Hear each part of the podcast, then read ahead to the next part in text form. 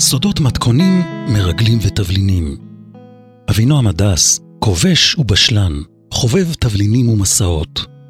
מספר בקולו וחושף בנדיבות את סודות המתכונים והסיפורים המרתקים שאסף בעולם. הפודקאסט סודות מתכונים, מרגלים ותבלינים המשודר כאן, מיועד לכל בעלי הטעם הטוב. להרפתקני מטבח שואבים תבשילים, מעדנים וכבושים טעימים. מלוכים, חמוצים, חריפים ומתוקים. לבעלי דמיון ומעוף שואבים רטבים מיוחדים, מנות מפתיעות ומשקאות שעושים שמח על הלשון ובפה. הכל מוגש כאן, בגלוי, בכלים נעים ובנדיבות גדולה. אגב, עובדות ושמות שונו כאן כדי להגן על הגיבורים, אבל המתכונים מדויקים. האזנה נעימה ובתיאבון.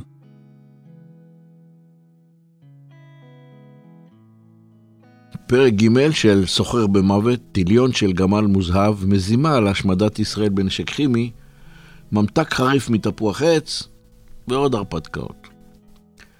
אה, לפני אה, פרק ג' אני רק רוצה לבקש, אה, תלחצו מנוי, כדי שתוכלו לקבל הודעה בכל פעם שיוצא פרק חדש.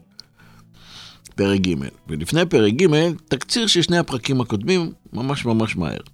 אז uh, כפי שזכור, במשרד אחד בקומה העליונה בבניין בחוב אלנבי, פינת רחוב מאזה בתל אביב, התכנסו לפני שנים רבות מאוד חמישה גברים בהמתנה, אליה, בהמתנה לידיעה מאיזה סוכן שנשלח למשימה מיוחדת. המשימה שלו הייתה לוודא שמדינה שכנה לישראל אכן מנסה לרכוש באירופה ציוד וחומרים כדי לייצר מפעל אה, לנשק כימי להשמדה המונית. את המפעל הזה היה אמור לספק איזה איש עסקים אחד, אה, קראנו לו פטריק, שזאת הייתה המומחיות שלו, סוחר במוות, מסחר במוות.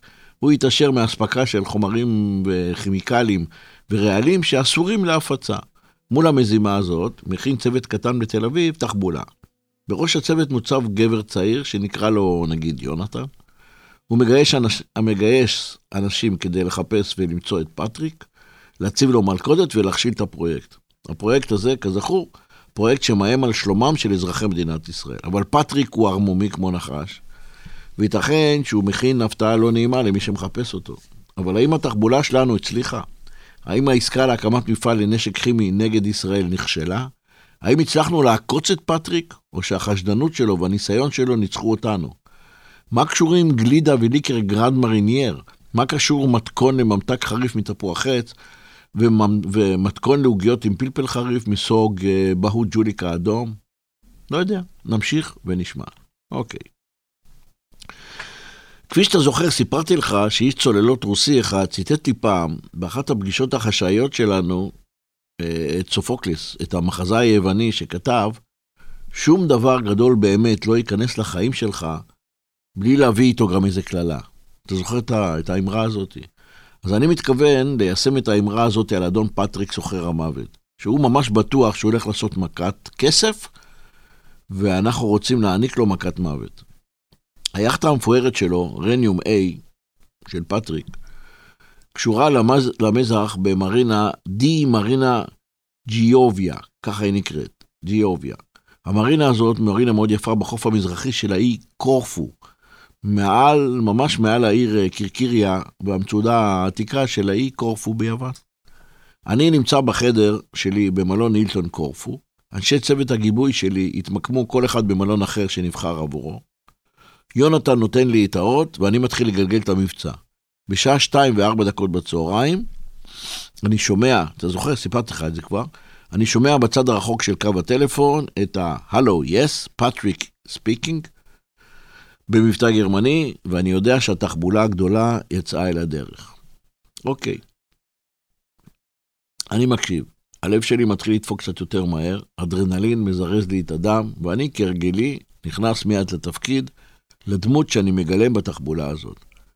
אני מגייס את הקול של איש העסקים שלי, מציג את עצמי בשם המשפחה והשם הפרטי שנבחרו לי, אה, לידיעתך, ארתור גרמה בלפורט, איש עסקים ותעשיין מהעיר ברוז', עיר נמל כזכור בבלגיה.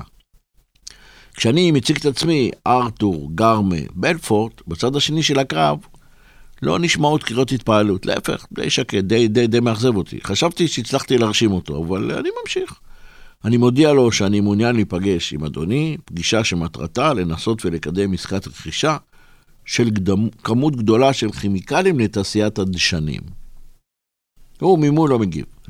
אני רומז שזאת תהיה עסקה גדולה מאוד, ועכשיו, לראשונה, כשאני אומר עסקה גדולה מאוד, אני שומע פתאום שהוא מתנשף בסקרנות בצד שני של הקו. אני מזכיר לך, שנות ה-80 זה קווים, אה, טלפון עם חוט.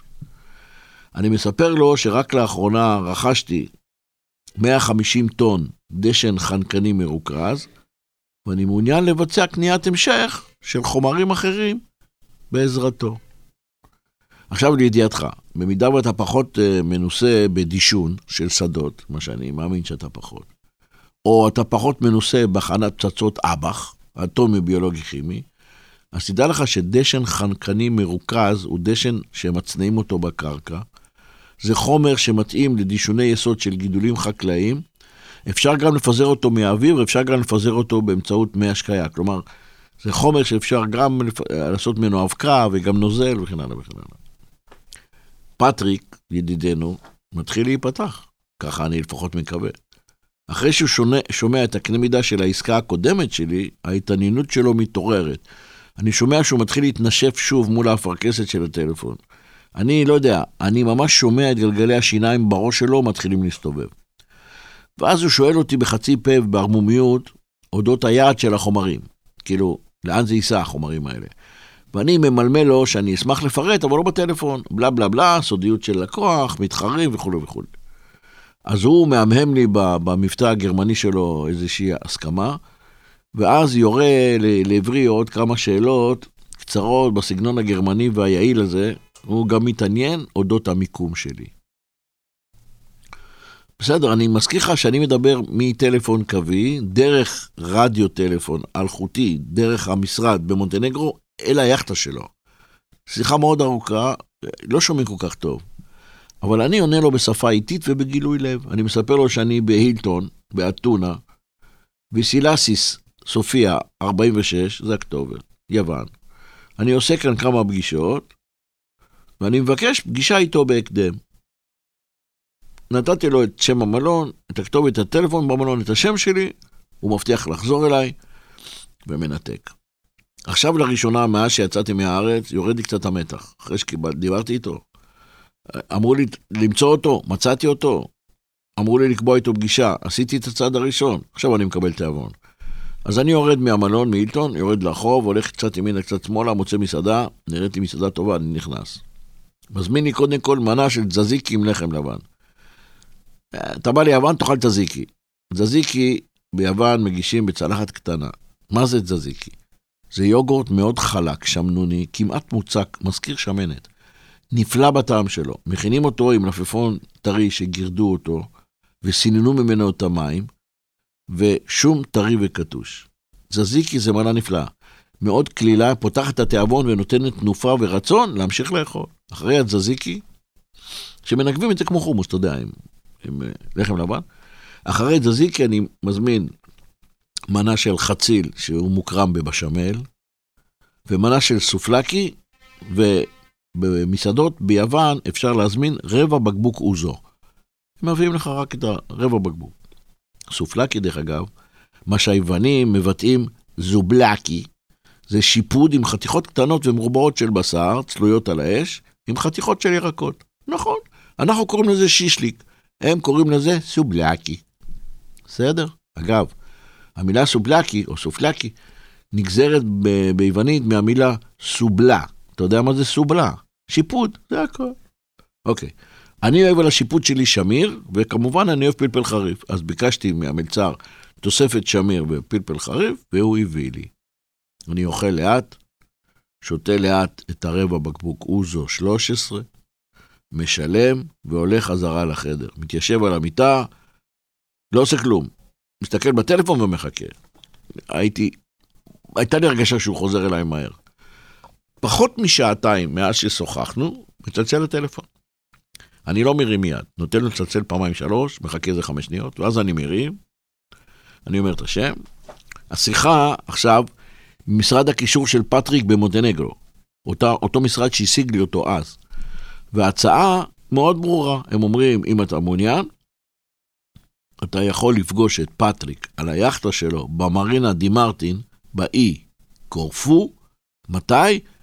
Wednesday evening, מחר, בשעה 19:00, 7 בערב. אני מאשר. הגברת הצעירה, מצד שני של הקו, נותנת לי הוראות לה, איך להגיע. אני מזמין לי כרטיס טיסה לכיוון אחד בבוקר מאתונה לקורפו. לא, לא, בלי כרטיס חזור. כיוון אחד. אני מבקש במפורש מהאיש שמקבל ממני את ההזמנה בטלפון, במשרדים של החברת תעופה, שיכין לי קבלה על איזה שם, שם שנקרא קימו בלג', ואני אמעט לו את זה. C-H-E-M-O-B-E-L-G-E, קימו בלג'. זה החברה שלי. עכשיו, אחרי שיש לי את הכרטיס, אני מצלצל למספר טלפון, איפה? בבורג', בלגיה. שם מישהו עונה בטלפון, אומר, חימו בלג', ערב טוב. אני מזדהה, אני אומר את השם שלי, ארתור, ואני מודיע שהכל בסדר, באנגלית כמובן. אני אומר, מחר אני נפגש בבוקר עם הספק, אה, בערב אני נפגש עם הספק בקורפו, אני מוסר את מספר הטיסה שלי לקורפו, את המועד, מקום הפגישה, השעה, והאיש מצד שני של הקו, עונה לי באיזה המהום אדיש, אומר לי, very good, good luck. אני מוסיף ואני אומר לו, please, tell יוני. והוא מאשר, I will. והוא מנתק, אני מנתק. חבר'ה, עכשיו באמת יצאנו לדרך. עכשיו יש לי כמה שעות לשנן שוב נוסחאות ומחירים של כל מיני דשנים וכל מיני חומרי ייצור בתעשייה הכימית. הפטריק הזה הוא חשדן גדול, וייתכן שהוא ישאל אותי כל מיני שאלות, אני לא יכול להגיד לו שאני לא יודע. אז אני לומד, אה, אה, משנן שוב את מה שלמדתי קודם, חומרים, מחירים, כמויות של דברים שקשורים לדישון של שדות. אוקיי, אני מאמין שאני אוכל לעמוד בחקירה קלה, ובאמת ייווצר הרושם שאני באמת בביזנס של הכימיקלים. עכשיו שים לב, המרחק מאתונה לקורפו דרך כביש 5A הוא 534 קילומטר. אם אני צריך לנהוג את זה, וכבר עשיתי את הדרך הזאת בנהיגה יותר מפעם אחת, אם אני צריך לנהוג 534 קילומטר בכביש 5A בין אתונה לקורפו, ייקח לי בסביבות בין 7 ל-10 שעות. אבל בטיסה, המרחק הוא רק 377 קילומטר, טיסה קצרה, פחות משעה. אז יש לי את כל הבוקר והצהריים באתונה, אני מסתובב קצת בעיר, ולמחרת, יום רביעי, 16 ו-40, אני נוחת בשדה התעופה יואניס קפיסטריאטס, באי קורפו. שדה התעופה הזה, שדה תעופה בינלאומי, נמצא שלושה קילומטר מדרום לעיר קורפו, קילקיריה, כמו שקוראים לו במקום. אגב, אתה יודע, זה מעניין, זה שדה שפועל משנת 1937. אני זוכר שהטרמינל היה נראה לי ממש חדש. אחרי הכל הוא הושלם רק כמה שנים לפני זה, נדמה לי חמש שנים. אנחנו מדברים על אמצע שנות ה-80, זה בסוף שנות ה-70. טרמינל די גדול, משהו כמו 27 אלף מטר מרובע. אני נוחת, לבוש בבגדים של חורף קיץ, אני יורד מהאווירון, יש לי רק תיק נסיעות שחור בגודל בינוני, תלוי לי על הכתף. אוקיי. אני צריך לצאת עכשיו משדה התעופה ולהגיע למרינה, לפגוש את פטריק, יש לי כמה שעות עד אז. בדרך החוצה, למונית, אני מזהה את אחד מאנשי צוות הגיבוי שלי, עומד שם עם עיתון מקומי ליד איזה אחד הדוכנים הקטנים של השדה תעופה, מביט בממתקים. אני לא מצליח לזהות איפה היתר, אבל אותו קלטתי. העיתון שהוא מחזיק, הוא מחזיק אותו ביד ימין עם שתי אצבעות. זה מסמן לי שני דברים. אחד, שהכל בסדר. שתיים, שהם שכרו שתי מכוניות. ושהם מאחוריי. אז עכשיו אני טיפה יותר רגוע. אני סומך על הבחורים האלה, ברור שאני סומך, אין לי על מישהו אחר לסמוך, כמובן חוץ מאשר על עצמי. אה, זהו, אה, שנות ה-80, אני די צעיר, אני צריך את העזרה הזאת, בחוץ. למרות שיש לי גיבוי, אבל כנראה מתוך הרגל. אני קודם כל עובר עם העיניים על כל הסביבה, מחפש חריגים, מה שנקרא זיהוי חריגים. רואה שהכל בסדר. מחפש סמ"כים, אתה יודע מה זה סמ"כים? סימנים מחשידים. כלום, הכל כרגיל. אתה יודע, שדה תעופה, לחץ ותנועה רגילה של נמל תעופה בינלאומי, ביעד נופש, כולם נראים זרים, הולכים, חוזרים, תיקים, אנשים לחוצים.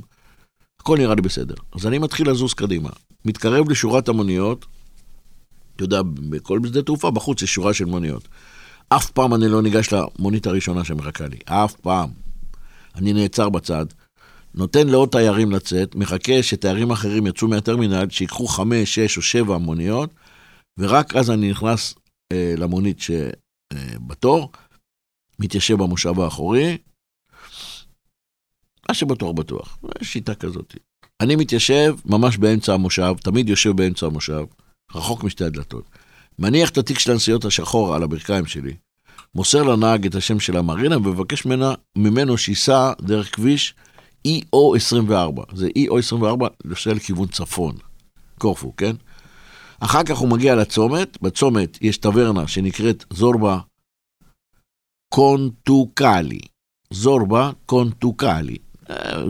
מרינה, טברנה מאוד ותיקה, הייתי שם כמה פעמים. שמה אני אומר לו שמאלה, ועד המוזיאון לארכיאולוגיה המקומית. במוזיאון לארכיאולוגיה המקומית של קורפו, כן? אני אומר לו, תעצור בבקשה, הוא עוצר, אני יוצא. אני יוצא, לוקח איתי את התיק, השחור, על הכתף. יש לי מצלמה קטנה, אני מתחיל לצלם כל מיני תמונות של המוזיאון, כאילו אני מתעסק במצלמה כמה דקות. בעצם אני כל הזמן מחפש עם העיניים את שתי המכוניות הסחורות עם הצוות גיבוי שלי. אני רוצה לראות אותם בעיניים. באמת, אחרי כמה רגעים, פתאום שתי המכוניות עוברות בנסיעה איטית. אני לא מסובב את הראש, הם לא מסתכלים אליי, אבל כשאני חוצה את הכביש חזרה למונית, בזווית העין, אני סופר שבמכונית הראשונה שני בחורים, במכונית השנייה שני בחורים, זאת אומרת כל הארבעה הגיעו. אני גם רואה שהנוסע ליד הנהג במכונית השנייה יושב כשיד ימין שלו בחוץ, והיד שלו על המראה מחוץ לדלת, זה סימן מוסכם, הכל בסדר. אני חוזר למונית, הוא לא כך הבין מה אני מצלם את המוזיאון האנטיקה הזה, וגם היה כבר אחרי הצהריים. מה אכפת לו אבל? אני משלם, המונה רץ. אני מבקש ממנו להמשיך למרינה. נוסע זה עוד כמה דקות, אני מציץ בשעון, 17.55. זאת אומרת, עוד מעט 6, והפגישה שלי ב-7. אז יש לי שעה. עכשיו, אתה מכיר אותי, אני מאוד אוהב לשוט, אני מאוד אוהב יאכטות, אני אוהב מרינות. אמרתי, אני אטייל במרינה. במקום לשבת לשתות קפה או תה, אז אני אטייל במרינה. אז אני עושה טיול, אני נורא אוהב מרינות. אני אוהב לראות את התרנים, עשרות ומאות של תרנים זקופים כאלה. כולם עומדים לכיוון השמיים. אני אוהב את היאכטות הלבנות האלה שמתנדנדות לאט לאט עם הרוח, מתערסלות להם במים הירוקים של הנמל, קשורות אחת לצד השנייה, שרק הפנדרים הלבנים, אתה יודע, הבלונים, הפנדרים זה נקרא, שקשורים בצדדים, מונעים מהם להתנגש אחת בשנייה. אתה יודע, במרינות בכל העולם יהיה סדר מופתי. מרינה זה עניין של משמעת. הסדר הוא ככה, סירות קטנות קשורות תמיד ליד סירות קטנות. מפרשיות קטנות לצד מפרשיות קטנות. יאכטות מפרש 25 פיט עד 50 פיט, ליד יאכטות 25 פיט עד 50 פיט, וכן הלאה, לפי הגודל. ואז הסופר יאכטות. סופר יאכטות זה דבר נפלא. יצירות מופת ענקיות, או מעץ או מפיברגלס. שלושה, ארבעה, חמישה ואפילו שישה סיפונים. כמו שכונת צמרת. ממוקמות קשורות ירכתיים וחרטום בחבלים יפים למזח, בדרך כלל המזח של המיוחסים. המזח הזה נמצא קרוב לפתח של הנמל או המרינה, תמיד קרוב. למה? כי זה סירות גדולות וגבוהות והן צריכות לצאת בקלות, אז לא דוחפים אותן לעומק. כל הסירות האלה, יש להם מנועים ענקיים, חלונות מבריקים, לחלק מהם יש בריכות אה, שעשוע קטנות כאלה על הסיפונים. אני אומר, מזכיר לך, זה שנות ה-80, עוד לא היו כל מכשירי המקרם המשוכללים כמו היום, אבל פה ושם אתה יכול לראות את האנטנות הכדוריות האלה של מכשירי מקרם משוכללים, הרבה מאוד אנטנות של מכשירי רדיו טלפון, פאר של וילות יוקרה, יצירות של מספנות, אתה יודע, ובעלי מקצוע מצוינים ליאכטות יש בגרמניה, אה, בצרפת, בנטו, בקרואטיה, באיטליה. ושם, בקרופו, אפילו ראיתי כמה יאכטות, סופר יאכטות, מהמספנות המפוארות בארצות הברית. שמע, מאות אלפי דולרים, אפילו מיליוני דולרים. זה הצהרת ערך עצמית של עשירי העולם. אתה יודע, כשאני מסתובב שם עם התיק השחור הקטן על הכתף, שמש מתחילה לשקוע. האווירה הייתה יכולה לחשב רומנטית, אם לא הייתי צריך להיפגש עכשיו עם בן אדם שמתכנן למכור למדינה ערבית מפעל לייצור פצצות ונשק כימי להשמדה המונית, שאמור להיות מכוון נגד מי? נגד מדינת ישראל. אז איזה רומנטי ואיזה נעליים. אני לחוץ אש. טוב, נמשיך. אני מציץ תוך כדי טיול, ואז אני, הופ, מזהה את רניום בי. רניום בי זה המפרשית, היאכטה המפרש, עם התורן הגבוה שלה, של אדום פטריק. היא קשורה במזח מצד ימין שלי. יש לה דגל יווני על כבל שיורד מהתורן על הקבינה, החלונות שלה חשוכים, הווילונות שלה סגורים, אין איש על הסיפון, השקים של המפרשים לאורך, ה... אה, לאורך המוטות רכוסים, הכל סגור ומסוגר, כלומר, היאכטה נטושה, קשורה ונטושה. אז אני אפילו לא מסובב את הראש, ממשיך קדימה לכיוון צפון, צפון המרינה, מרבית ביאכטות היפות, מצד שמאל שלי החוף, מצד ימין שלי הים. אני מסתובב לאט לאט כמו חובב, לא נוגע בכלום, רק פה מצלם, שם מצלם, אבל בעיקר צועד ומתרשם. ואז, ממש בסמוך, אה, בסמוך לפתח היציאה לים, במזח האחרון והרחב, זה המזח של העשירים, המזח, המזח של הביוקר, המזח של המיוחסים, שם בין סופר יאכטות ענקיות ומפוארות, אני רואה את הרניום A. רניום A, להבדיל מרניום B, זאת הספינה הגדולה של פטריק. זה לא ספינת מפרש, זה סירת מנוע ענקית, מנועית, יאכטה של עשירים, יאכטה של מליינים. יאכטה לבנה, יש לה שלושה פסים דקים כחולים ואדומים לכל האורך, כיסויי קנבס כחולים יפים מעל המרפסות, המון חלונות, תאורה יפה, באמת סירה מפוארת. האותיות רניום A צבועות בצבע כסף מבריק על הירכתיים שמופנות אל המזח. ויש שם שרשרת לבנה קטנה שקשורה לרוחב של הגנגווי. אתה יודע, הגנגווי זה הגישרון הקטן הזה שעוברים מהמזח אל, ה, אל הסירה. הגנגווי הזה, יש לו, אה, הוא צר, יש שרשרת תלויה, ועל זה יש שלט קטן כחול, ועל זה כתוב באותיות לבנות ויפות, פרטי, אין מעבר. אין מעבר, אני אחכה. זאת היאכטה שעליה קבעו לי את הפגישה. אני מביט בשעון, 18:57, שלוש דקות. בול, ככה עושים פגישה עם גרמני. דיוק על הדקה. אז 18:57, אני מחכה עוד דקה, וב-18:58 אני מתקרב לשרשרת ועוצר. מתוך היאכטה צץ גבר שנראה שחיכה לי. לבוש מכנסיים כחולים וטישרט לבנה עם צווארון, יש לו לוגו בצד שמאל של החזה, כתוב לו רניום A. על הראש שלו יש כובע לבן עם מצחייה גדולה. הוא מתקרב אליי לאט לאט, עובר על הגנגווי, מגיע אליי למזח, מתכופף מעט ושואל אותי בשקט במבטא מוזר, אני לא הצלחתי להבין איזה מבטא זה. הוא שואל אותי, מיסטר ארתורו גרמה בלפורט? אומר את השם שלי? אני ממתין שנייה, מהנהן, הנהון אחד בודד, ועונה לו, תוך כדי חיוך, גרמה בלפורט, ארתור גרמה בלפורט. הוא לא מחייך, הוא רק מתכופף, פותח את השרשרת שאני יכול לעבור, ואז עם האצבע הוא מראה לי על התיק. כאילו, הוא רוצה ש... אתה רוצה שאני אסחב לך את התיק? אני אעזוב את התיק הזה, נשאר אצלי. אני עושה לו עם היד, נו, נו, נו, עזוב אותי, אני מסרב, מקרב את התיק לגוף שלי. הוא הבין את הרמז, נסוג צעד אחורה, מסמן לי עם היד, תעבור. אני עובר על הגישרון הזה, על הגנגווי, עושה חמישה צעדים, קומע את המרחק, אני על הפרקט המצוחצח של הסיפון האחורי של היאכטה רניום A. אוקיי, דורך, פרקט, מרים את הראש, מולי דלת הכניסה לקבינה הגדולה של היאכטה, ושם הוא ניצב. אני מזהה אותו מרחוק, זה היעד שלי, פטריק. טוב, עשיתי את הצעד קדימה, אני על היאכטה שלו, עכשיו אין לי דרך חזרה. אני מקווה שההכנה שעשיתי מתאימה למשימה שלפניי.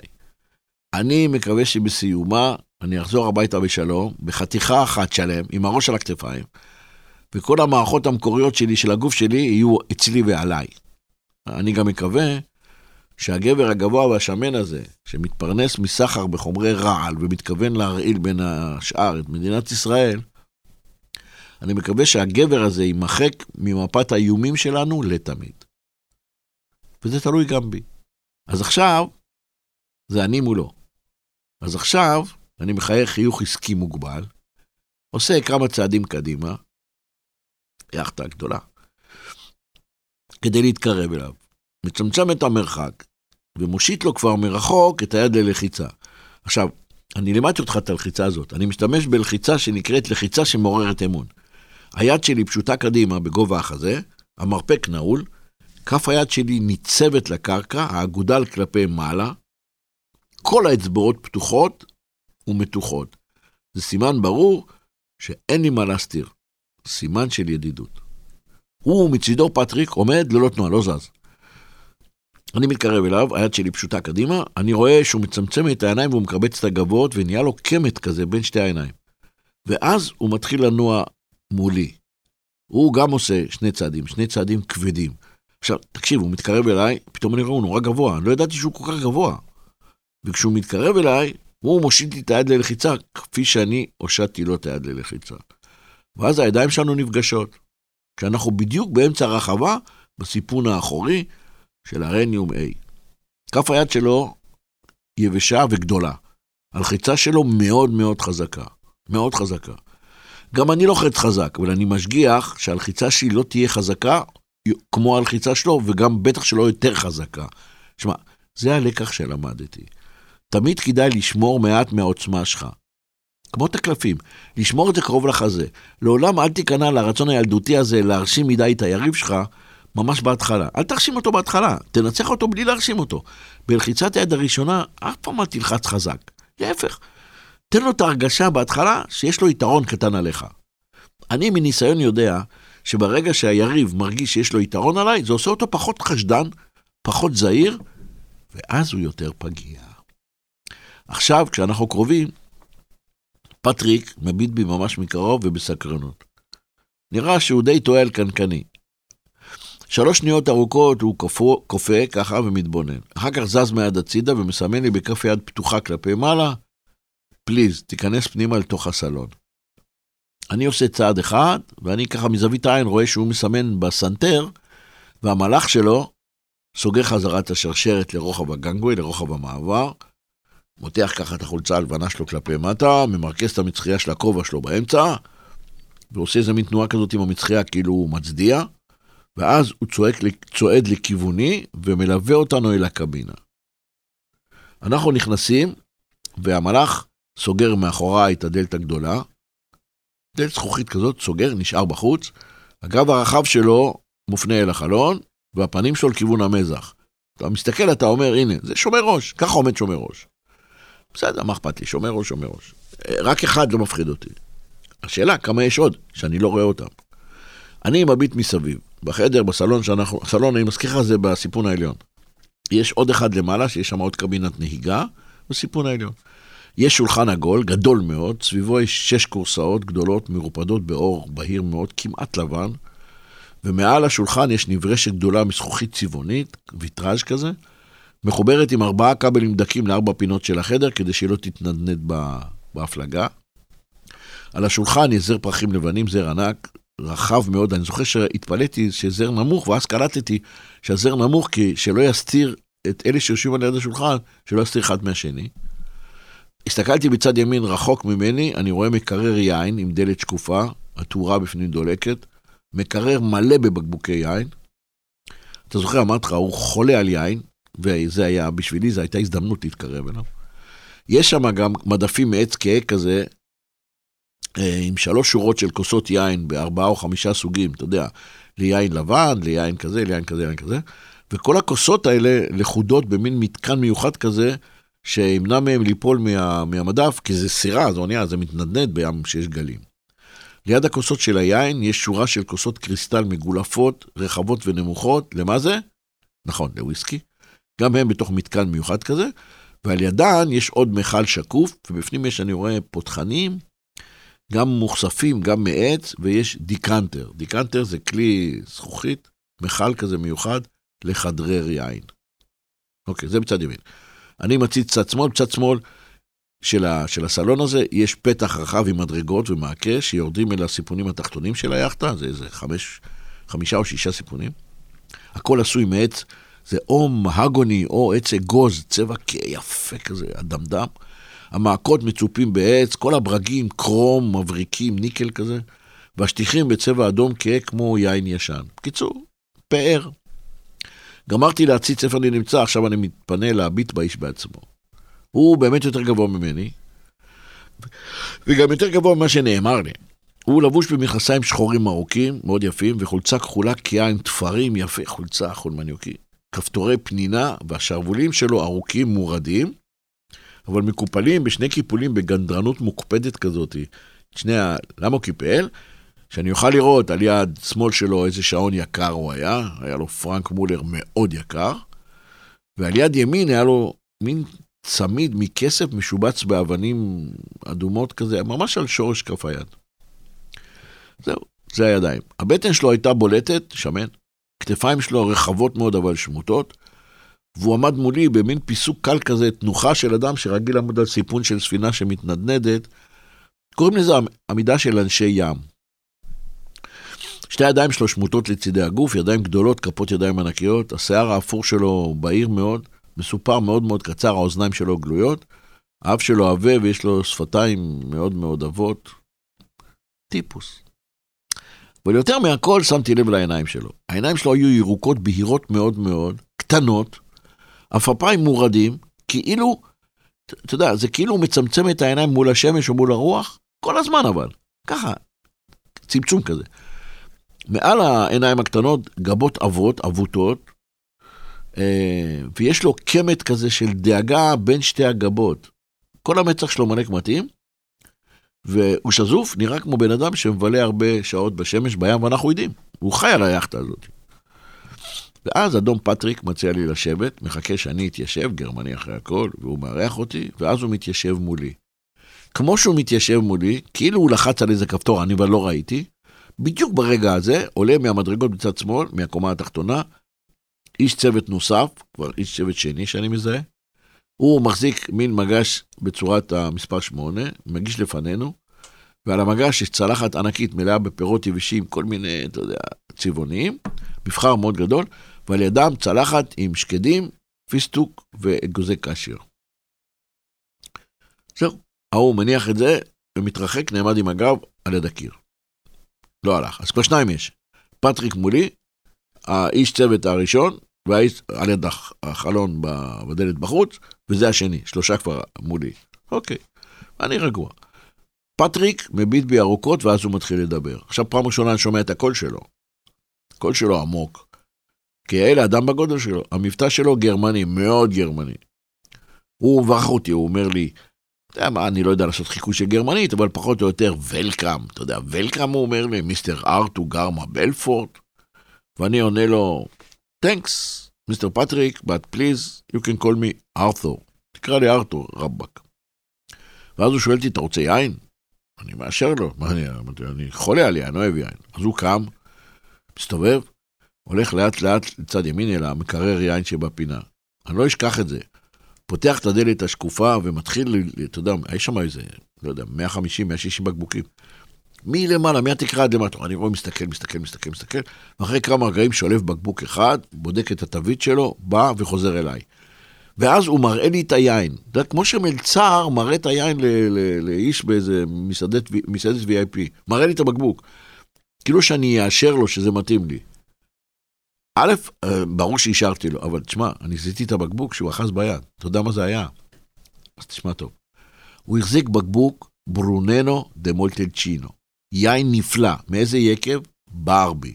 יקב ברבי זה יקב שנמצא בעיירה מולטלצ'ינו, שנמצאת בין העיר סיינה לעיר פרוג'יה, איטליה. אני יודע שיקב ברבי הוא יקב משפחתי. אני עוקב אחרי היקב הזה הרבה שנים. אתה יודע מתי הקימו את היקב הזה? 1352. זה פחות או יותר לפני 650 שנה. אתה קולט? עכשיו, היין שהוא מחזיק זה בקבוק שאז היה בן 15 שנה. זאת אומרת, הוא עלה בטח הון, אני לא יודע כמה, אבל עלה הון אז. עכשיו החשדנות שלי מתחילה להתעורר. מה פתאום הוא עושה לי את הוואנטה הזאת? מה הוא עושה לי את ההצגה הזאת של הנדיבות המוגזמת? הוא מוציא לי בקבוק יין יקר כאילו אני חבר שלו. אם ככה הוא מטפל בלקוחות הפוטנציאליים, או האם ככה הוא מטפל באנשים שהוא מכין להם איזה מלכודת. עכשיו, בוא תזכור, אני באתי בשביל לכסח אותו, אני לא באתי לשם בשביל אה, לקנות ממנו יין, או בשביל לקנות ממנו חומרים. אני באתי להפיל אותו בפח. אני די מודאג מאותו רגע, מהעמידה של איש צוות שלו ליד הדלת. אני די מודאג מהאיש צוות שלו שנמצא על ידי. אני די מודאג ממנו, שהוא גבוה ממני בראש. אני די מודאג מזה שאני לא רואה את יתר אנשי הצוות שלו. הכל שקט. אני די מודאג מהחביבות והנדיבות. ואני זוכר שקודם כל, האדם הזה הוא סוחר במוות.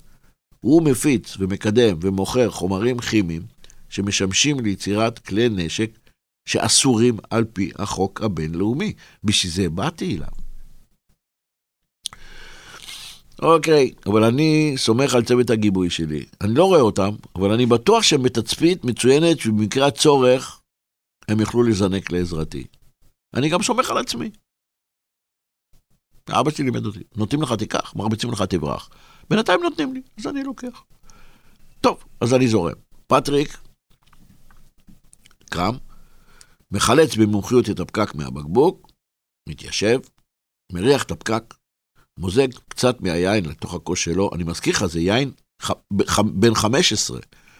מסובב את היין בכוס, מרים את היין מול האור, מביט, מרחח שוב, תואם ככה במקצועיות, אתה יודע, מושך אוויר דרך השפתיים כשהוא תואם, ואז הוא מחייך כמו אדם שמצא מטמון. הוא מתכופף לעברי, מוזג לי בנדיבות את היין היקר עד לגובה שליש כוס. אני נותן סיבוב ליין, גם אני יודע לעשות את ההצגה. הוא ממתין עד שאני ארים את הכוס, מקיש איתי כוסות, ואנחנו שותים. לא אומרים מילה. ברור שלא אמרתי לחיים, איזה לחיים, אני בלגי. היין באמת מצוין. אני שותה את היין, הוא מסתכל עליי, אני מהנהן חמש פעמים בהערכה. אחת, שתיים, שלוש, ארבע, חמש. אחלה יין, אחלה יין, אחלה יין. אני מניח את הכוס על השולחן, ומניח את שתי כפות הידיים שלי על השולחן מולו, כף יד על כף יד, האצבעות סגורות, מרים את העיניים אליו וממתין. הוא עושה פחות או יותר כמוני. גומר לשתות את היין, מניח את הכוס על השולחן, שם שתי כפות הידיים על השולחן, הוא איטי, נינוח. הוא עכשיו מפגין שליטה במצב. זהו. הוא מחכה, מקשיב. אז עכשיו אני מדבר. אני מגייס את הקול הסמכותי שלי, מפרט בפניו בשקט את העסקה שאני מבקש לבצע. אני מדבר לאט, מדגיש את מה שאני צריך להדגיש, מטשטש את מה שאני צריך לטשטש. אני מפרט את החומרים שאני צריך, את הכמויות, מועדי אספקה, נמל היעד. אני מספר לו שהקונה נמצא כרגע בעיר נפולי שבאיטליה, דרך אגב זה ממש קרוב, זה 700-800 קילומטר משם. במידה והכל יתקדם כשורה, והוא יסכם איתי את התנאים, כי אני איש ה-in-between, הלקוח יוכל להגיע בתוך כמה שעות בטיסה. מנפולי לקורפו. שם שדה תעופה, פה שדה תעופה, טיק טק. בשביל מה הוא יגיע? א', כדי לסגור את העסקה, וב', כדי לתת לו מקדמה. בדרך כלל בעסקאות כאלה לוקחים מקדמה בסביבות 50%. כמו שהחומרים עולים על האונייה, מקבלים את ה-50%, יורדים מהאונייה, מקבלים את ה-100%. אוקיי. פטריק, העיניים שלו נוצצות. אני מדבר איתו על כסף, הוא נעשה שמח. הוא שוב מצמצם את העיניים בתנועה האופנינית הזאת שלו, ואז הוא עושה עוד דבר מוזר. הוא נוגע עם שתי אצבעות וממשש את התנוך של האוזן השמאלית שלו. עכשיו, שמתי לב, כל פעם שהוא חושב הוא עושה את זה. מצמצם את העיניים, ועם שתי אצבעות ממשש את התנוך של אוזן שמאל. ואז הוא שואל אותי, by the way, מה האיש, הלקוח שלך זה, מה הוא עוסק? אני שוב מחייך אליו, כי הוא כבר שאלתי את זה ארבע פעמים, וארבע פעמים לא עניתי לו. אני מחייך אליו שוב, את החיוך העסקי המצומצם שלי, ואני אומר לו, תראה, הגבר הזה כנראה הוא נציג של תאגיד ותיק שעוסק בתעשייה ביטחונית. אמרתי את המילה maybe, כנראה, והוספתי שאני לא ממש מתעניין בפרטים. מה אכפת לי? בן אדם בא, רוצה לקנות, יש לו כסף, אני יודע איפה קונים, אני יודע איך להעביר את זה אליו, אני מוכר לו, מה אתה רוצה מהחיים שלי? לדעתי, הוא הסכים, אבל פתאום התחיל להתעקש, ראיתי שהכתפיים שלו מתרוממות, והוא חזר על העובדה, הוא אומר לי, אתה כמובן יודע, שחלק מהחומרים שאתה מבקש, המכירה שלהם מותנית באישור של רשויות ממלכתיות. מכירה ללא רישיון עלולה לעלות מאוד מאוד ביוקר. עכשיו, אני לא מסכים איתו ולא מתנגד. אני פשוט שותק, ואז הוא ממשיך. הוא אומר לי, תשמע, עבירה כזאת יכולה לגרור אחריה אחד, החרמה של הסחורה. שתיים, קנס של עשרות אלפי דולרים או יותר, ובעיקר, יש כאן סכנה של מאסר לחמש עד שמונה שנים. עכשיו, מאסר בבית סוהר זה חוויה לא רצויה בכל מקרה, בעליל. לא כל שכן בבית סוהר ביוון, וכזכור, קורפו זה ביוון. בסדר. אז אני ממתין עד שהוא מסיים את האיום, הקטן הזה שלו, ואני אומר לו, תראה, נראה לי שהלקוח הנ"ל שלי, שתכף אני אפרט לך מי הוא, מוכן לשלם תוספת גדולה עבור מאמץ יתר, אוקיי? ואני עושה לו קווץ עם האצבעות, מאמץ יתר. הוא מעוניין בתהליך מקוצר מאוד, תהליך שלא כולל פנייה לרשויות. זה הכל, תבין מה שאתה רוצה. אני מוסיף שהלקוח ישמח לפצות אותו בתשלום שיעשה במזומן, יחד עם המקדמה ומיד. כלומר, tomorrow. שמע, ברור לי שזו לא הפעם הראשונה שפטריק מתבקש לבצע עסקה שבה הוא מספק חומרים שאסור לספק. זה לא הפעם הראשונה. ברור לי שהוא עושה עסקאות מתחת לשולחן הרבה. זה רק עניין של מחיר. אוקיי, אני רואה שאתה מקשיב בשמחה, אבל אני אחסוך ממך את המשא ומתן הארוך שניהלתי איתו שם בין כוסית אחת לבאה אחריה, עד שהבקבוק של ברונלו דה מולטלצ'ינו של יקב ברבי התרוקן. סיכמנו את הכמות, את האספקה, את הסכום ואת הפיצוי בגין הזריזות ואת הפיצוי בגין מעקף השלטונות. הכל סוכם. אה, בערך עברה שעה, שעה ורבע. פטריק פתאום קם, עוזב אותי, יורד במדרגות שם בצד שמאל למטה, אני שומע את הצעדים הכבדים שלו, אחר כך מרים, בום בום בום בום בום, עולה בחזרה, יש לו דף אחד, זיכרון דברים. זיכרון דברים. זה סוג של חוזה מקוצר. עכשיו, הוא אומר לי בשקט, זה מנוסח ככה, שמסתיר את העובדה שחצי מהחומרים שאתה מזמין, הם בכלל חומרים שאסור למסחר מעבר לגבול ללא אישור ממשלה. אמרתי לו, פיין, זה בסדר גמור. עליתי על היאכטה רניום A בשעה אה, שבע. עכשיו כבר 20:50. חושך בחוץ. די שקט בחלק המורחק הזה של המרינה. כמעט שעתיים מאז שעליתי על הרניום. רוב העסקה סוכמה. גם המחיר, שומע? 980 אלף דולר. סכום עצום באותם ימים.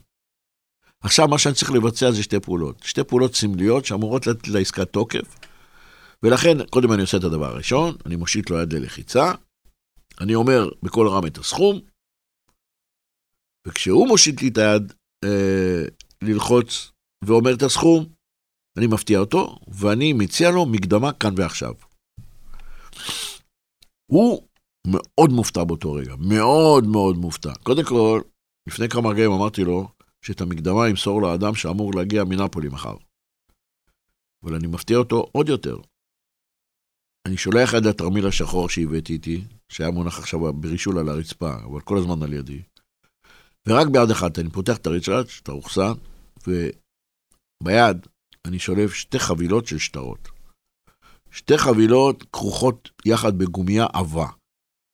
כל אחת לחוד עטופה במין חבק מנייר עבה בצבע חום, ויש על זה שלט ירקרק, כתוב אלפא בנק. אתה יודע מה זה אלפא בנק?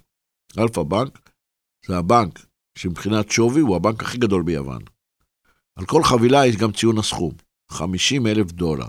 כלומר, יש לי שתי חבילות, סך הכל 100 אלף דולר. שמע, זה כמעט קצת יותר מ-10% מהעסקה. ועוד לא ראיתי גרם אחד של חומר. פטריק מביט אליי, הוא עכשיו מאוד מאוד דרוך. קודם כל, 100 אלף דולר, שנת 80 ומשהו, אני לא אגיד בדיוק, זה סכום עצום. אתה לא רואה חבילה כזאת על השולחן כל יום. גם אם יש לך יאכטה. שוב הוא מצמצם את העיניים, הוא שולח את יד שמאל. אני שמתי לב שיד ימין שלו כל הזמן נחה. יד שמאל עובדת, יד ימין נחה, כאילו זה היד שאיתה הוא מרביץ. יש יד אחת שאיתה הוא אוכל ומדבר, ויש יד אחת שאיתה הוא מרביץ. ככה נראה לי. הוא שולח את יד שמאל, נוטל את שתי החבילות, ומניח אותם על השולחן לידו. כלומר, קודם כל קירב את זה אליו. עכשיו, אנחנו יושבים ליד השולחן, אני מזכיר לך, בקורסאות. הוא מסתובב עם הקורסה, וכשהוא מסתובב בחזרה, אני רואה שלו ביד עט, עט נובע, שחור, ואז הוא לוקח את הדף הזה, ש... שהוא הכין על זה את הזיכרון דברים, ובכתב יד יפה ומסודר, פטריק כותב על מסמך ההתקשרות, התקבלה מקדמה בסך 100 אלף דולר, פותח סוגריים, 50 אלף דולר כפול 2, אלפא בנק, סוגר סוגריים, חותם על יד זה, בחתימה מסולסלת ויפה, מקפל את המסמך הזה ל-50% ודוחף את זה אליי. אוקיי. קפדן ומדויק. אני לוקח את המסמך, פותח אותו, מסתכל מה הוא כתב, מהנהן עם הראש בצנעה ובתודה, סוגר את הדף, שם אותו בתיק השחור. אוקיי, זהו. עשיתי את זה. הפיתיון הונח, הטורף הגיע, רכרח את הפיתיון, בלע אותו. המלכודת מתחילה להיסגר על פטריק. מחר, כשיגיע הלקוח מנפולי, אותו לקוח שהוא גבר בן 35, שרירי מאוד, שמדבר אנגלית במבטא ערבי, אנחנו יודעים שזה יונתן, פטריק לא יודע מי הוא, אותו לקוח שיגיע מחר מנפולי, הוא במו ידיו יסגור את המלכודת לחלוטין. מחר, לתוך התחבולה, נכנסים גם יונתן וגם יתר אנשי הצוות שמחכים כרגע מסביבי במרחק נגיעה והנסתרים מן העין. אם הכל יעבוד לפי התוכנית, אז... רגע, זאת השאלה. האם באמת מחר הכל יעבוד לפי התוכנית? זהו, זה פרק ג'. בפרק הבא נשמע את סוף הסיפור. ולפני שאתם uh, עוזבים, תלחצו מנוי, ואז תקבלו הודעה מתי שאני מעלה את הפרק הבא, במקרה שלנו, האחרון. ועליו נדבר על ארוחת ערב מיוחדת, על גלידה עם אספרסו וגרם מרינייר, על ממתק חריף מתפוחי עץ, על עוגיות חריפות, על גרפה, על עסקה של כמעט מיליון דולר, ועל סוחר במוות. תודה רבה על ההאזנה ולהתראות.